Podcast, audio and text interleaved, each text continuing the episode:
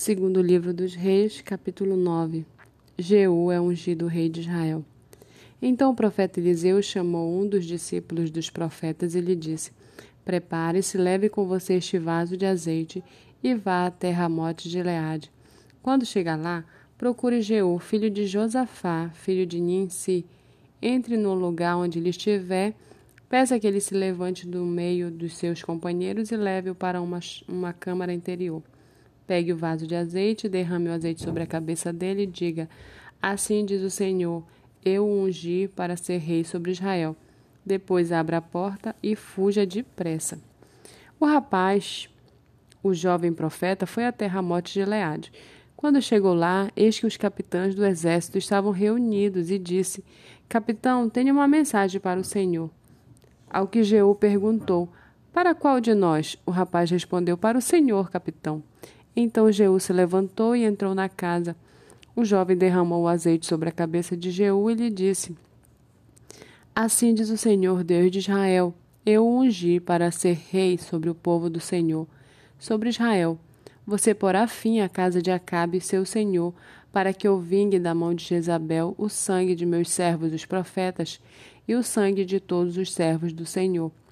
Toda a casa de Acabe perecerá, eliminarei de Acabe todos do sexo masculino, quer escravo, quer livre em Israel.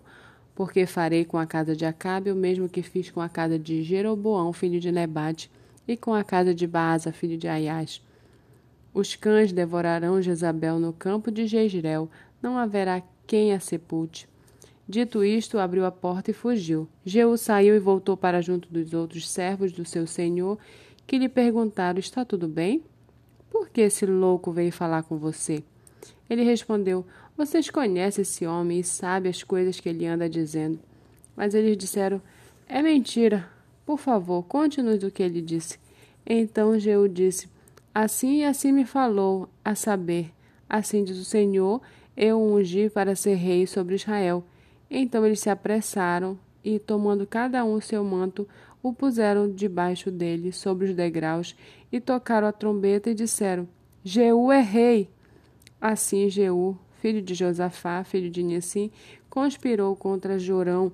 Ora, Jorão tinha estado em Ramote de Leade, ele e todo Israel, para defendê-la de Azael, rei da Síria. Porém, o rei Jorão voltou a Jezreel para se curar dos ferimentos que os sírios lhe haviam causado, quando lutou contra Azael, rei da Síria. Jeú disse aos demais capitães do exército: Se é da vontade de vocês que ninguém saia escondido da cidade para ir anunciar isso em Jezreel. Então Jeú subiu num carro de guerra e foi para Jezreel, porque Jorão estava de cama ali. Também Acasias, rei de Judá, tinha ido visitar Jorão. A sentinela que estava na torre de Jezreel viu a tropa de Jeú que se aproximava e disse: Vejo uma tropa. Jorão disse: Chame o cavaleiro e diga que vá ao encontro deles para perguntar: Vocês vêm em paz? O cavaleiro foi ao encontro de Jeú e disse: Assim diz o rei: Vocês vêm em paz? Jeú respondeu: O que você tem a ver com a paz? Passe para trás de mim. A sentinela deu aviso, dizendo: O mensageiro chegou até eles, mas não está voltando. Então o rei Jorão mandou outro cavaleiro quando ele chegou até eles, disse: Assim diz o rei: Vocês vêm em paz? Jeú respondeu: O que você tem a ver com a paz? Passe para trás de mim. A sentinela deu aviso, dizendo: Também este chegou até eles, mas não está voltando. E o guiar do carro parece como o de Jeú, filho de Nissi, porque ele está guiando como um louco. Jorão disse: Preparem o meu carro de guerra. E eles o prepararam. Jorão, rei de Israel, saiu, e Acasias, rei de Judá, foi com ele, cada um em seu carro de guerra. Foram ao encontro de Jeú e o acharam no campo de Nabote, o jezreelita. Ao ver Jeú, rei Jorão perguntou: Jeú, você vem em paz? Ele respondeu: Que paz, se ainda continuam as prostituições de sua mãe Jezabel e as suas muitas feitiçarias? Então Jorão deu meia volta e fugiu, gritando para Acasias: É uma traição, Acasias! Mas Jeú entesou seu arco com toda a força e atingiu Jorão os, entre os ombros. A flecha atravessou o coração e este caiu morto no carro de guerra. Então Jeú disse a Bidicar, seu capitão: Levante-o e jogue-o no campo que era de Nabote, o israelita.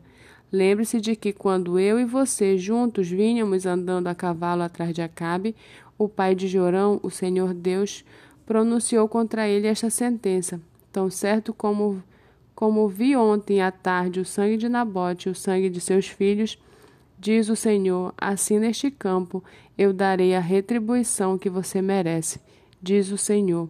Agora, pois, pegue-o e jogue-o nesse campo, segundo a palavra do Senhor.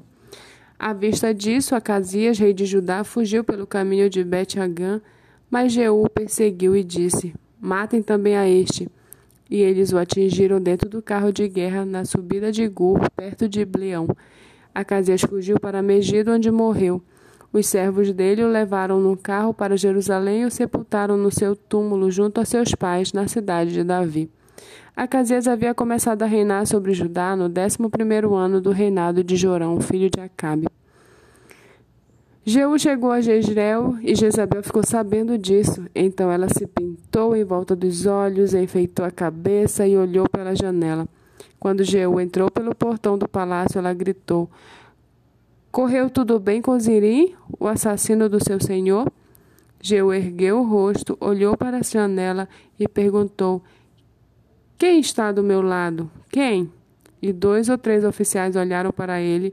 Então ele disse: Joguem-na pela janela. E eles a jogaram. O sangue dela salpicou a parede e os cavalos, e Jeú a atropelou. Jeú entrou no palácio, comeu e bebeu. Depois disse: Tomem conta daquela maldita e sepultem o corpo dela, porque ela é filha de rei. Mas os que foram sepultá-la não acharam dela nada mais do que a caveira, os pés e as palmas das mãos. Então voltaram e contaram isso a Jeú. Ele disse: Esta é a palavra do Senhor, que ele falou por meio de Elias, o tesbita, seu servo, dizendo: No campo de Jezreel os cães comerão a carne de Jezabel. O cadáver de Jezabel será como esterco sobre a terra no campo de Jezreel de maneira que ninguém poderá dizer: Esta é Jezabel.